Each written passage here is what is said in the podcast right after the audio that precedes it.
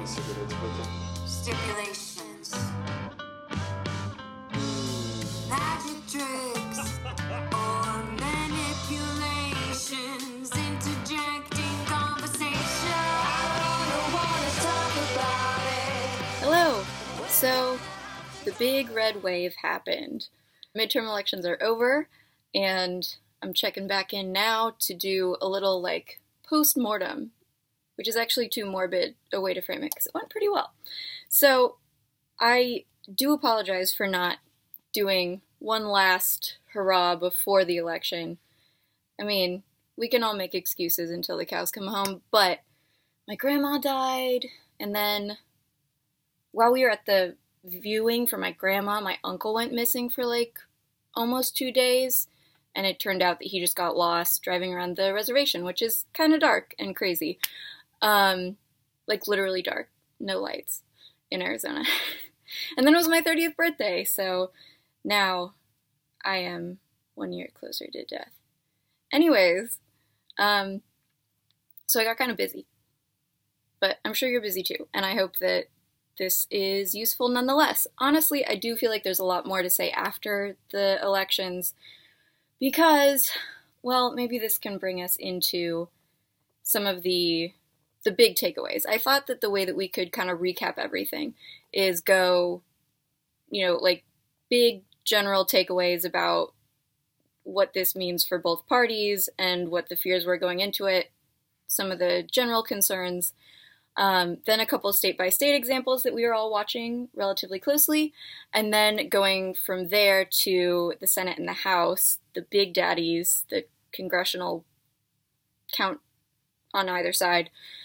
And then finally, where do we go from here? Um, so, I was a little concerned, and I think the reason for the red wave speculation because was because of the the state of the economy in well really in the last couple years but particularly in the immediate lead up to the election you know gas prices are high the housing market has been crazy for a while and is just now starting to come back down anything that's happened to anything seems to have an effect on the stock market which um, a lot of people do conflate with the economy especially if you have money in it and if you have less money to put in you're going to watch what you have in there even more closely than the big money people. So I do get that.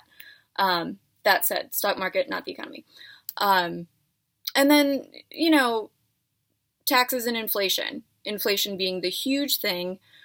Um, obviously, this has been a thing since time immemorial. The general populace tends to blame the party in the White House, and to a lesser extent, the party that has control of Congress, um, especially if those are all the same, uh, for anything that they don't like within the last couple years. So usually the midterm elections following a general election and a presidential election where one party did very well, usually the midterms following that will favor the other party. Because um generally, not us, but uh, generally people are kind of dumb. They're kind of dumb and they're kind of impatient. Um or, you know, they're frustrated and they're not informed. So they want things to happen, especially if you're in dire straits or straits that are getting more dire um, and don't see effects on other groups of people. For example, um, you want that to change immediately, and that is your main concern. Not super irrational, especially if you're not exposed to other stuff. Um, so, people in this general big group um, don't usually understand like the time the required like voter numbers in political bodies, like in the House and the Senate, uh, that's required to make legislative change. Uh, the compromises that have to take place, the like incremental changes that have to happen successfully each time with so much effort each time for any progress to get made. Um, so it's always kind of funny when you see like the economic lag that usually a lot of times can be blamed on the prior administration. In this case, absolutely, you can blame the Trump administration and a couple like acts of God like COVID, but then the Trump administration's handling of that for a lot of the issues that are currently in the economy, but people don't necessarily put that together intuitively, so they're going to blame Biden. Um, but you know, that, long story short, too late, that is a big reason why people thought that um, there was going to be a red wave. Um, also, maybe I can't help but think that people in their Republican bubble, like all of us in our own bubbles, hear a lot of the same things in an echo chamber and think like, oh, there's no way that we're going to lose. And then when you add the election denialist uh, tendencies into it, um, you're so inclined to believe that there's no way that we can lose. Thus, any other party winning will be false, which kind of then validates it's like a circle. Um, but a couple things before we move off of the economy and the fears going in um, lens. So, inflation and gas prices. Lest it come up at any Thanksgiving dinner tables, I'm sure it will at mine. Um, Republicans tend to blame, you know, inflation and gas prices on Democrats. And I was talking to my partner about this, and he has more of an economy background. Um, he went to London School of Economics for his master's, so I get to brag about that because he won't. Um, but so it's really helpful because I just glaze over with anything business related, which is really great for my financial future. But at least now he can tell me about things. But so one thing I learned is is probably a good explanation for why Democrats have trouble rebutting the narrative that Republicans tend to peddle. That's like um, inflation is the fault of the Democrats. It's the fault of their spending. Yada yada. Um, they don't have a great line that is based in fact to fire back because apparently the economic consensus is that the most practical and the easiest, pretty much only effective way to quickly combat inflation is to raise taxes. So it's really, really hard for Democrats, thus, to address that kind of uh, like accusation from the Republicans, especially in a campaign context, because it's like, hey, this isn't our fault. I have an idea of how we can fix it. You pay more. Like, people don't like paying taxes. I don't like paying taxes. I hate it so much. Um, I absolutely get the sentiment, but the thing is, like, if we want the government to do more, we have to give them more money. That is the only thing that works for a lot of governmental change, and apparently, inflation tends to be one of the more uh, pronounced things that can be affected by taxes. So it is kind of a tough narrative situation in campaign back and forth when Republicans are like, look at what the Dems have done while they're in office, and the Democrats are like, okay, we didn't, but also, you want us to fix it? We're going to raise taxes. And then on the gas prices front, as I'm sure a lot of you have seen because I think it's gotten good coverage on like Twitter and Instagram and all that good stuff, um, is that every single Republican in Congress voted against capping gas prices. So, yeah. oh man, uh, that was not the message that they used on the campaign trail when they were blaming Democrats for that. But again, if you're in an echo chamber, um, or if you weren't tuning in for like votes on C SPAN or social media, it'd be pretty easy not to know that. So, um, yeah. Yeah, also, like I I don't know, the Democrats do tend to be more pro taxes for reasons that I already cited. And it's easy to just like conflate any spending concerns with like you're paying amounts you don't wanna for stuff. It's probably the Democrats and the government burning through your cash, which like God forbid we cut military spending, Republicans, but God forbid we spend military spending on the actual veterans and like healthcare for them. Um, again, all things that Republicans in Congress tend to vote against. Um, anyways, the last issue that really informed going into the midterm elections, as we all know, and as we know I'm going to bring up, is abortion. And of course, I come from an Irish Catholic background, so I'm going to see even positives in the most negative, fatalistic future lens that I can. But I see how well people came out. I man, I was watching like an interview with a guy. He looked like a middle-aged, middle-class white guy um, from Nevada because that was one of the big Senate races that was really, really close. We'll get there. Ended up going Democrat, but he was talking about how things have been difficult economically, and the newscaster was like, What's the biggest issue for you? And he said, Abortion. Women should have the right to choose. And I could have cried. Like, this man is. I get, like, we shouldn't celebrate people for the bare minimum, but how cool is it to hear that being the main issue for somebody who, in the sense that we've been living, is not directly affected? Even though I know, yes, yes, obviously, but until we can enforce child support, to there are a lot of reasons why straight white men tend not to feel like it is the primary issue for them. But so to hear like a voter in a swing state with all the demographic like red flags that you would assume saying that that was the most important issue for him was amazing. And obviously, this did drive people to the polls, which is awesome. It's like I don't want to say it's a silver lining about the Dobbs case, but at least not all was hell. That said, gotta pivot to the hell hell portend side of my personality and be like, please God don't let us forget. Because this, you know, the Supreme Court case came out something like five months before the election. It was kind of perfect timing for it to be at the forefront of the campaign. Um, I don't know if things. I mean, our brains aren't programmed to to like keep alarmist changes in the forefront of our brain permanently. So next election, it's not going to even if nothing changes, it's not going to be as much of a driving force because it's like, well, things are the way they are. Uh, you know, the world didn't end for better or worse for a lot of people who might have been concerned about it, even though it, does and will, and uh, whatever for others who are affected by the decision. Um, I'm just, have, it's not a lot of change practically, even though it prevented a red wave, which is awesome. There were enough state level Republicans who won races.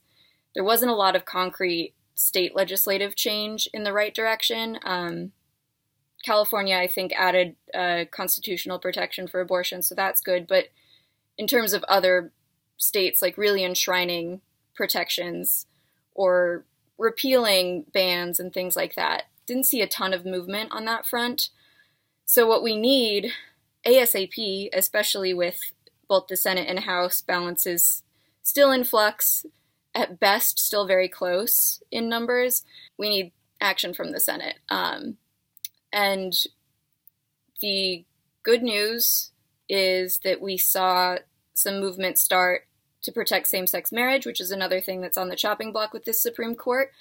It's awesome. Those two issues tend to be so linked to one another. The protections in the Constitution and on like rights and legislative legislative bases tend to be similar. Um, obviously, it's things about gender equity and bodily autonomy and privacy. So, you know, besides the fact that I'm also very passionate about that and it should be protected, um, I hope that this means that we will also see them take action in the reproductive justice front in a congressional setting right now, while it's on everyone's mind, before the next election when people forget and there are other terrible things going on like Trump entering the race. Anyways. So, a quick rundown of results. Um, who am I kidding? It's not going to be quick. I'm never. We could talk all day, gang. Um, but let's start with uh, the state by state major players. Um, this is to say the ones that stood out to me and stood out in the media. All of them are so important, and I don't want to cut against the urge to like be involved in your own state things. But Pennsylvania was one to watch. You had Dr. Oz of weird TV doctor and apparently like killing a lot of dogs fame. Ooh, this is a weird year for dog killers in politics. It's really upsetting. Speaking of which, which I hate to make this connection, but I did want to plug pets that I love.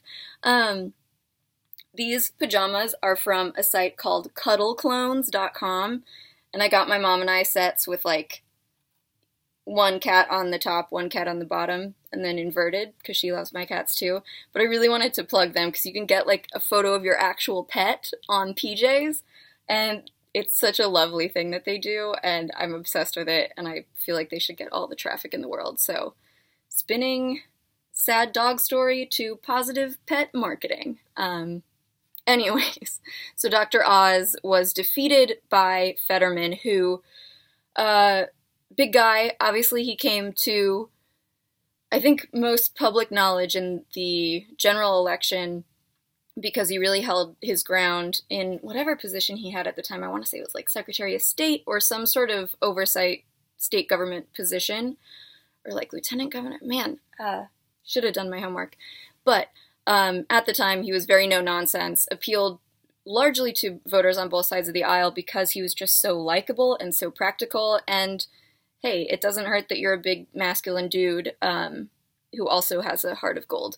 Um, he did have a stroke recently, which um, interfered with his performance verbally in debates and interviews. And for any of you who heard about that and is not familiar with the recovery from a stroke, sometimes it can cause something called aphasia, which the reason I say this is that sometimes strokes and similar injuries can cause a difficulty expressing the words, but that doesn't necessarily reflect a deficiency in the brain. It's just the process of getting the words out.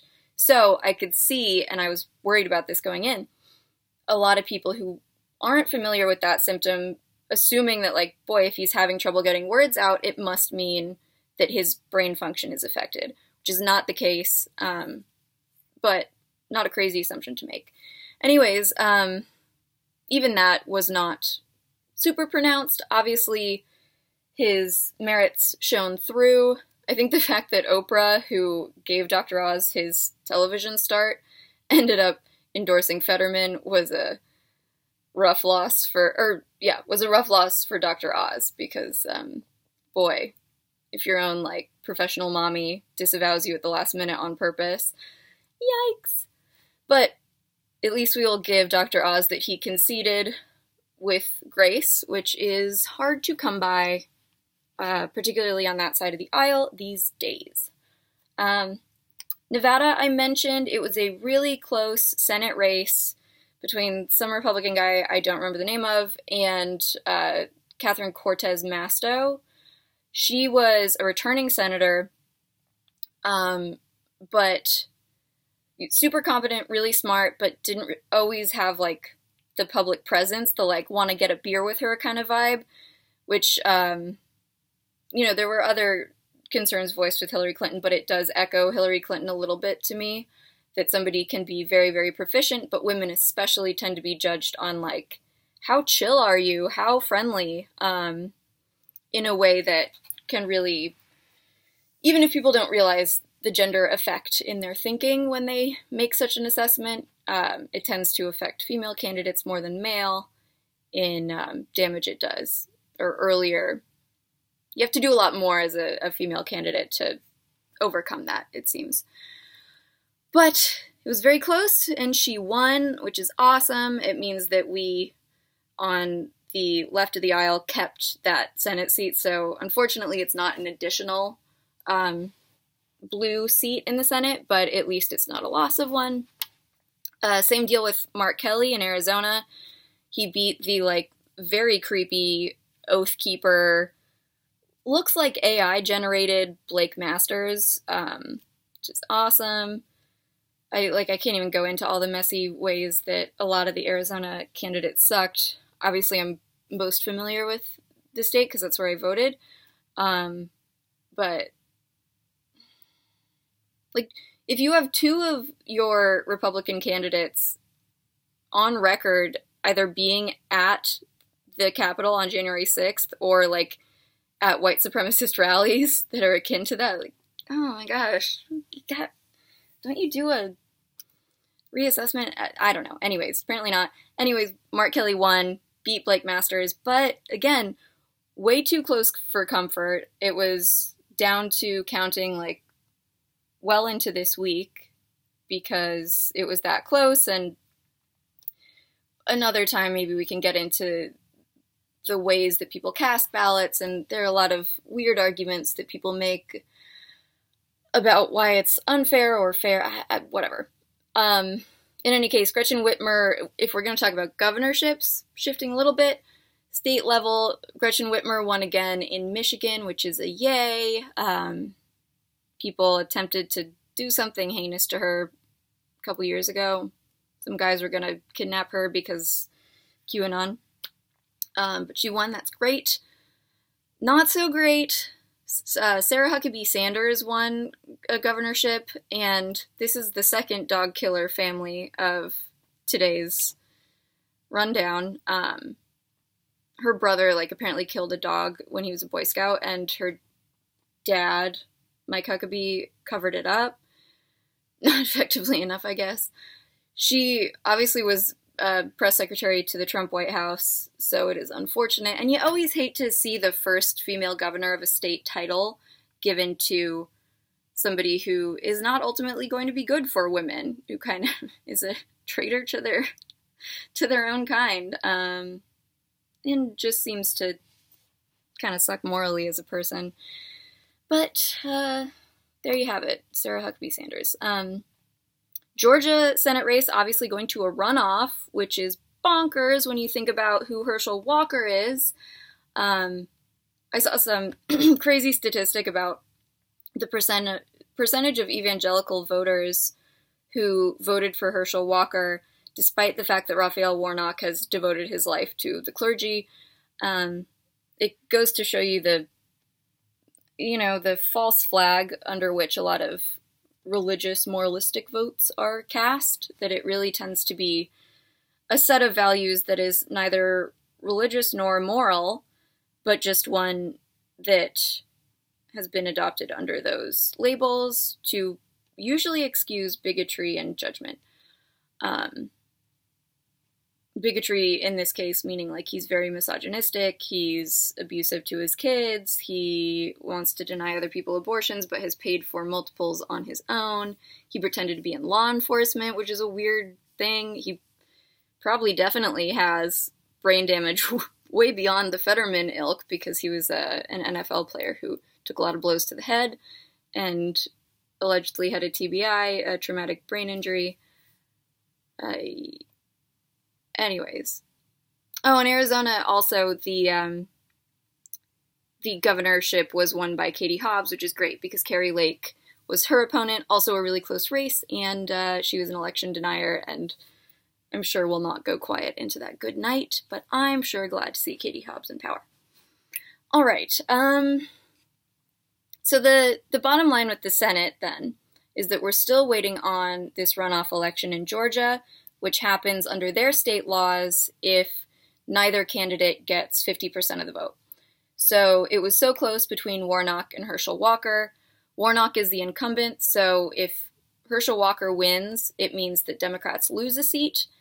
Um, uh, it's uh, we'll see what happens. Um, on the one hand, there was a third party who is a libertarian, so if he's out of the race in the runoff, I do get a little concerned that, you know, third party votes tend to, in a situation like that, be more likely to go Republican than Democrat because libertarians tend to be closer to Republicans.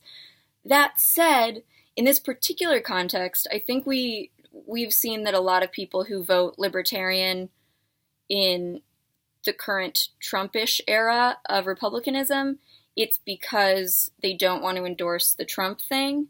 And because Herschel Walker is endorsed by Trump, I could see in this case more than other third party cases people just abstaining from voting if they had gone with the libertarian candidate, if that makes sense. So maybe it doesn't mean that Herschel Walker ends up getting too much of that third party uh, boon in his advantage in a runoff context, but we'll see. Here's hoping.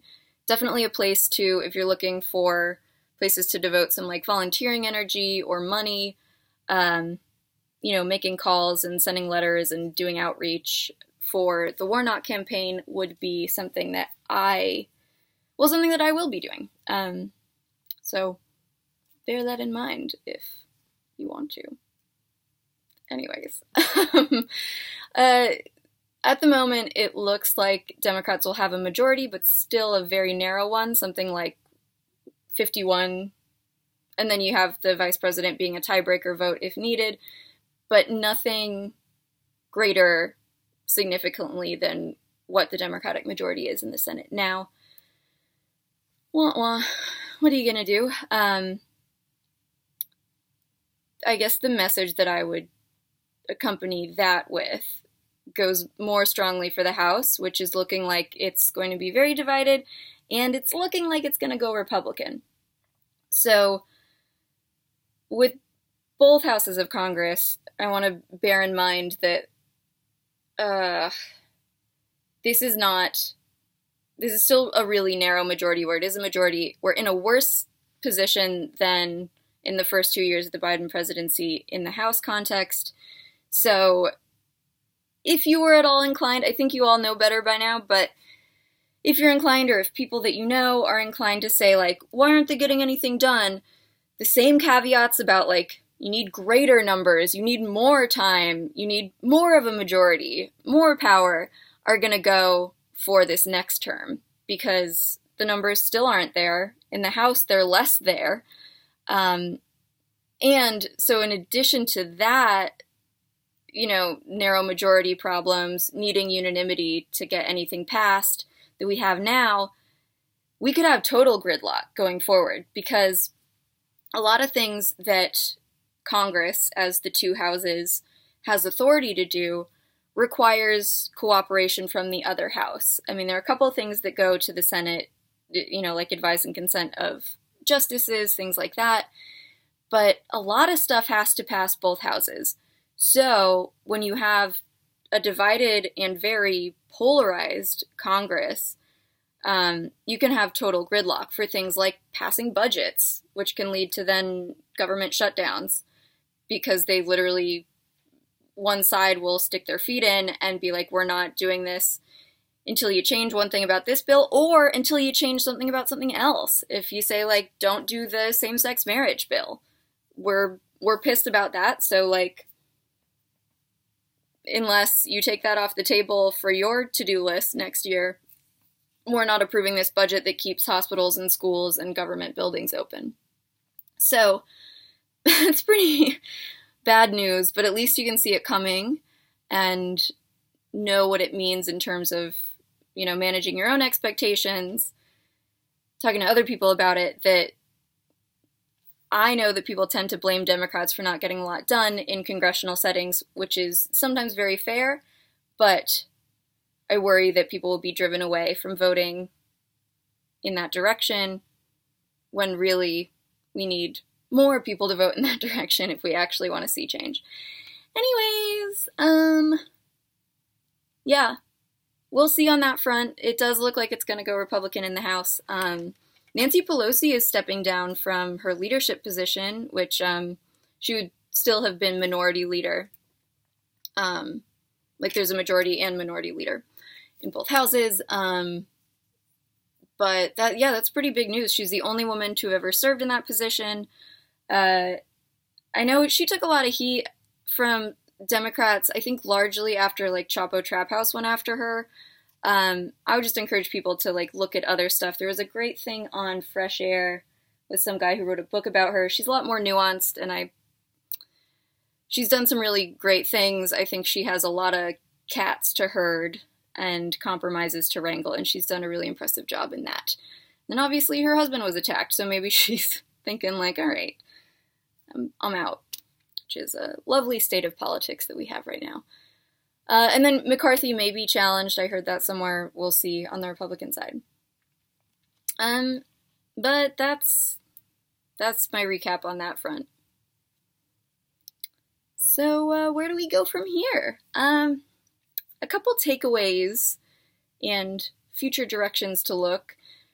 The first one is that this midterm election cycle was really seen as a referendum on Trump republicanism. Especially, you know, we had some distance from the presidential election.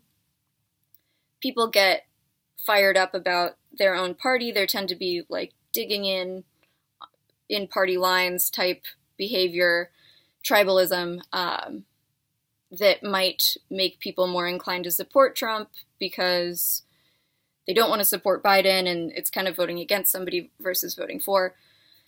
You know the deal. Uh, but now that some temporal distance has elapsed and uh, people are maybe having some hindsight about the effects that Trump had and the effects that aren't world ending that the Democrats have had.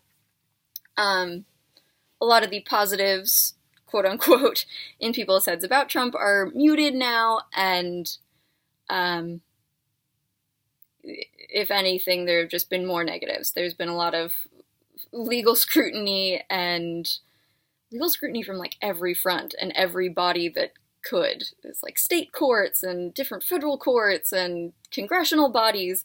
Uh, so he's in a great position to lose fans at this point, let alone being deplatformed from a lot of social media and at best out of sight, out of mind. Thank God. It was a beautiful moment until he announced this week that he will be running for president again in 2024. Jesus Christ. Uh, in any case, yeah, so it, the whole red wave thing was seen as a referendum on Trump republicanism. I think you saw a lot of Republicans realizing that and kind of testing the waters in terms of affiliating themselves with him, uh, seeking and or using actively like advertising his endorsement if they had it. Uh, most of his backed candidates lost their races, so he he openly endorsed um, beyond you know the messaging for better or worse is pretty cohesive in the party, uh, which would be kind of the last thing to go if it ever goes in terms of moving away from Trumpism.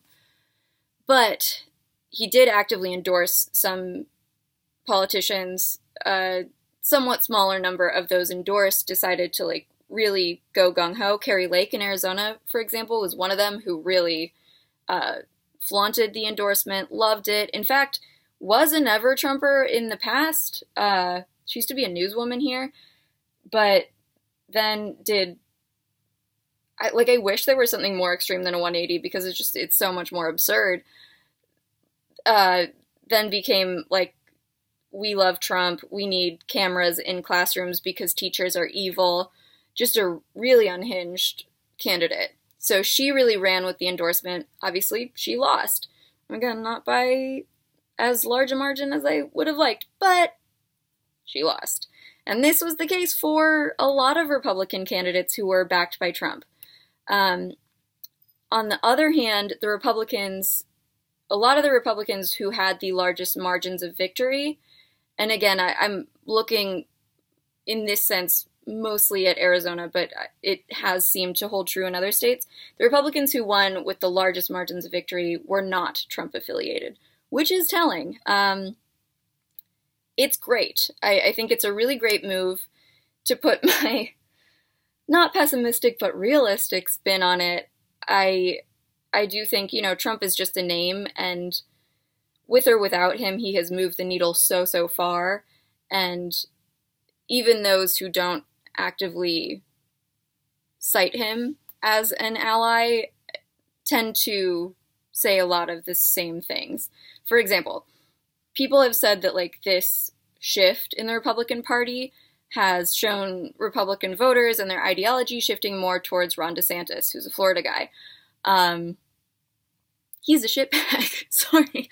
He's not a good person. Um, I think even beyond the political sense, he's responsible for one of those um, shippings of asylum seekers to a sanctuary a sanctuary city and one of the weirder more heinous examples of that. Um, i was on fraudsters a couple weeks ago talking about this with Sina, um, who had brought the story in. It just happened.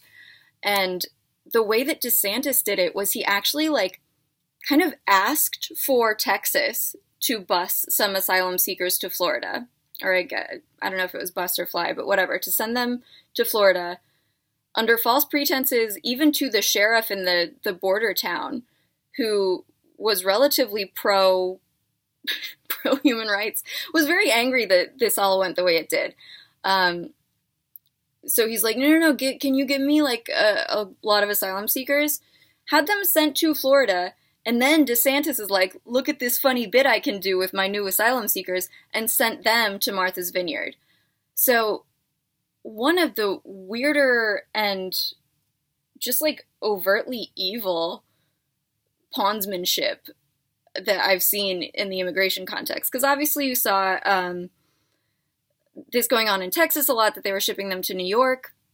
There was a lot of human rights abuse, uh, even allegations of like, is this human trafficking? Because you're sending people somewhere where they didn't consent to go with no information, um, and they're here legally. Like they're you're allowed to seek asylum in this way. So that's pretty close to human trafficking. But at the very least, when Texas did it, it was because they arrived in Texas. So you can kind of see like the underlying.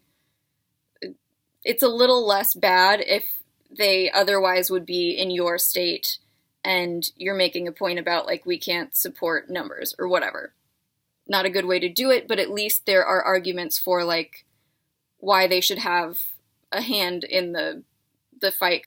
But DeSantis was like, "Give me, hey, can you give me some like human pawns?" And then human traffic them up to Martha's Vineyard. So that's who DeSantis is. All this to say, um, it, like anything that's not Trump is going to risks being seen as not as bad, just because somebody now starts saying the quiet part quiet again, or says one less terrible thing in public settings than Trump did. And it's so easy to be on the the correct side of that that I worry that this not only would get us back to where we were before in terms of the party differences, but it actually will have moved the needle even further to in the Trump direction, regardless. Um, unless we all really, I don't know, keep our eyes open and get mad about it, which seems like a tall order, especially on both sides of the aisle. I don't know. Um, just food for thought. You know, take your wins where you can get them, and this is it's more good than bad, at the very least, that we're moving away from Trump. Um, yeah, Mitch McConnell is being challenged too in the Senate likely minority leader context, so that's cool. But again, it's by Rick Scott, who is a Florida guy, and he's uh, all that that implies with Florida Republicanism that we've seen today. Um, yeah, Trump is running again. Are we doing this whole thing again? So much damage came from not only his administration, but like just the election itself was so messy. I'm so tired. We're all so tired. And, and not clear yet if Biden's running. Um, interesting. I have yet to develop an opinion on it. Plus, I don't want to express anything negative because I will back whoever comes on that side of the aisle. So, lest I be perceived as not endorsing preemptively. Um, anyways, a couple of the questions that I got with like the pre midterms episodes that are still relevant now. Somebody asked, quoth, uh, how do we convince dumb fucks to stop voting like dumb fucks? Well, that's a great question, and I wish I had the answer. The best answer I have is really nice, really patient long game with people that actually care about you. Because that's the only time that I've ever managed to change minds is when it's with, you know, people who really like love me and respect my opinion and you in turn are very respectful, not antagonistic. And I realize this is a big ask and it requires a lot of patience and you know, suspending your own feelings sometimes because obviously we all feel like it should be obvious to everyone why they should vote a certain way, but it's not. So you got to be a little patient and loving with your convincing. Um, bring your facts, bring your sob stories, put yourself out there, and that's the best way I can do it. Show how it affects you. That's also like gotten me the best effects. Is like, well, I've had an abortion and you love me, so let me tell you about the circumstances. Again, nobody's responsibility to prostrate themselves on the mercy of the public or people who don't agree with them, but in my experience, it does seem to be the best way to change minds. Um, how do the results of the midterm affect change? Uh, I think we did talk about this mostly in terms of um, the majorities, minorities, lack of a difference that's going to make, but also we're in a maybe gridlock position worse than before in the sense that the House and Senate may be held by two different parties. So please don't lose faith, don't let up. Let's all just start gearing up for the next election because it's going to be the same kind of fight and we're going to need all hands on deck. Uh, and then the last one was how much does a blue wave theoretically matter if we have a Republican Supreme Court? That is a great question. And I really, uh, I have a lot of great answers here, which are all, I don't know. Um, the the best I can say is like, okay, there have been a couple little victories, little, little victories with the Supreme Court on issues that are not social issues. So they at least are not crazy, or best case scenario, they're seeing the effect of their polarization. Flip side of that is that they are also seeing the effects of their polarization. I mean, look at the fact that the Dobbs decision did mobilize so many people. Please keep staying mobilized in this election. Uh, I'm sure that the more neutral members, John Roberts for sure. Uh, I don't know who's the most likely to swing because uh, it depends on issue. I always feel like, God, Amy Coney Barrett, you're a woman. Can't you see? But by that token, Clarence Thomas is black and he doesn't tend to respect other minority issues. So I don't know. Um, the only thing I can hope on that front is that they are seeing how respect for the institution is crumbling. Some of their decisions that they're issuing, I was just hearing one in a legal education class that I went to today about administrative law and reproductive health, about a decision from last term that courts have just been like paralyzed in trying to apply because it makes so little sense. It, if I can summarize it really quickly, it basically Congress can delegate authority to different like government agencies to do things and that's fine. That's always been allowed. Agencies when they're given authority tend to know more of the subject matter that of the work they're doing than Congress anyways. It's good. The court in this case was like they developed a doctrine called the major question doctrine which allows them to look at Congress's authority delegated to an agency, look at the agency um, exercising that authority, and be like, there's no way Congress meant to give you that much authority, because that's a major question type issue that you have authority over. So we're going to override Congress's grant of authority and your exercise of authority agency and say no.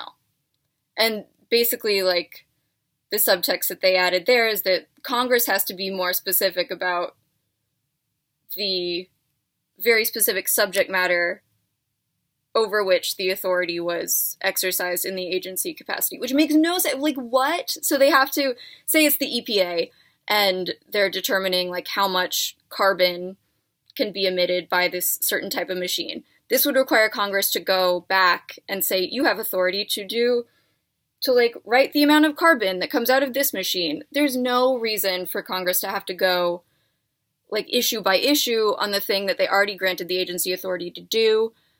And the agency knows way better than Congress. Congress doesn't have the time for this. So you see kind of the bed that SCOTUS is making for themselves. And it's a big problem for judicial efficiency. I so these are the kind of things that take so long to come back and bite anyone, especially when you think like cases take a long time anyways. Who knows how long some of the justices will live? I'm not saying anything about how I feel about that at all. You can have opinions if you want. Um, anyways, uh, who knows if they would actually see the effects of like long term gridlock and confusing standards, but the best that we can hope for realistically does seem to be happening, which is that they're getting a lot of fallout and backlash from the absurd decisions they're making. Will it stop them next term? No. Uh, does it mean that this is not a valid concern about, you know, how much does power matter if we have a Republican SCOTUS? No, that's still a concern. Um, oh, the only other sub answer to that is that the Supreme Court, the judiciary branch, does not have authority over all issues. So the fact that we have Democrats in the White House and at least one House of Congress in a majority is great because there are certain things that are delegated to the authority of Congress or the executive or both. So things that fall there, yes, the more controversial ones are still going to be challenged, but some of them are too obviously powers granted to Congress to be challenged with any merit at a lower level. So it's more good than bad, and it's more good than neutral. In any case, um, please send me questions or thoughts that you have. Um, I'm thinking of doing one an episode soon with. Uh, I got to interview Judy Heumann, who was one of the disabled advocates behind the Americans with Disabilities Act and the Section 504 sit in. She was in the documentary Crip Camp, which came out a couple years ago. It was great. I think it got an Oscar, and the Obamas worked on it. Anyways, that was super cool, so I'd love to share some of that. She's awesome. She's in her 70s, had polio in the 40s, and has been a badass for the entire interim period. Um, if you're on here, you probably know where to find me, but I'm at mkzjoybrennan and mkzjoybrennan.com. Yeah. All right, well, if I don't see you, have an awesome Thanksgiving and be safe. Be good, be safe, be happy, just like I say to my cats.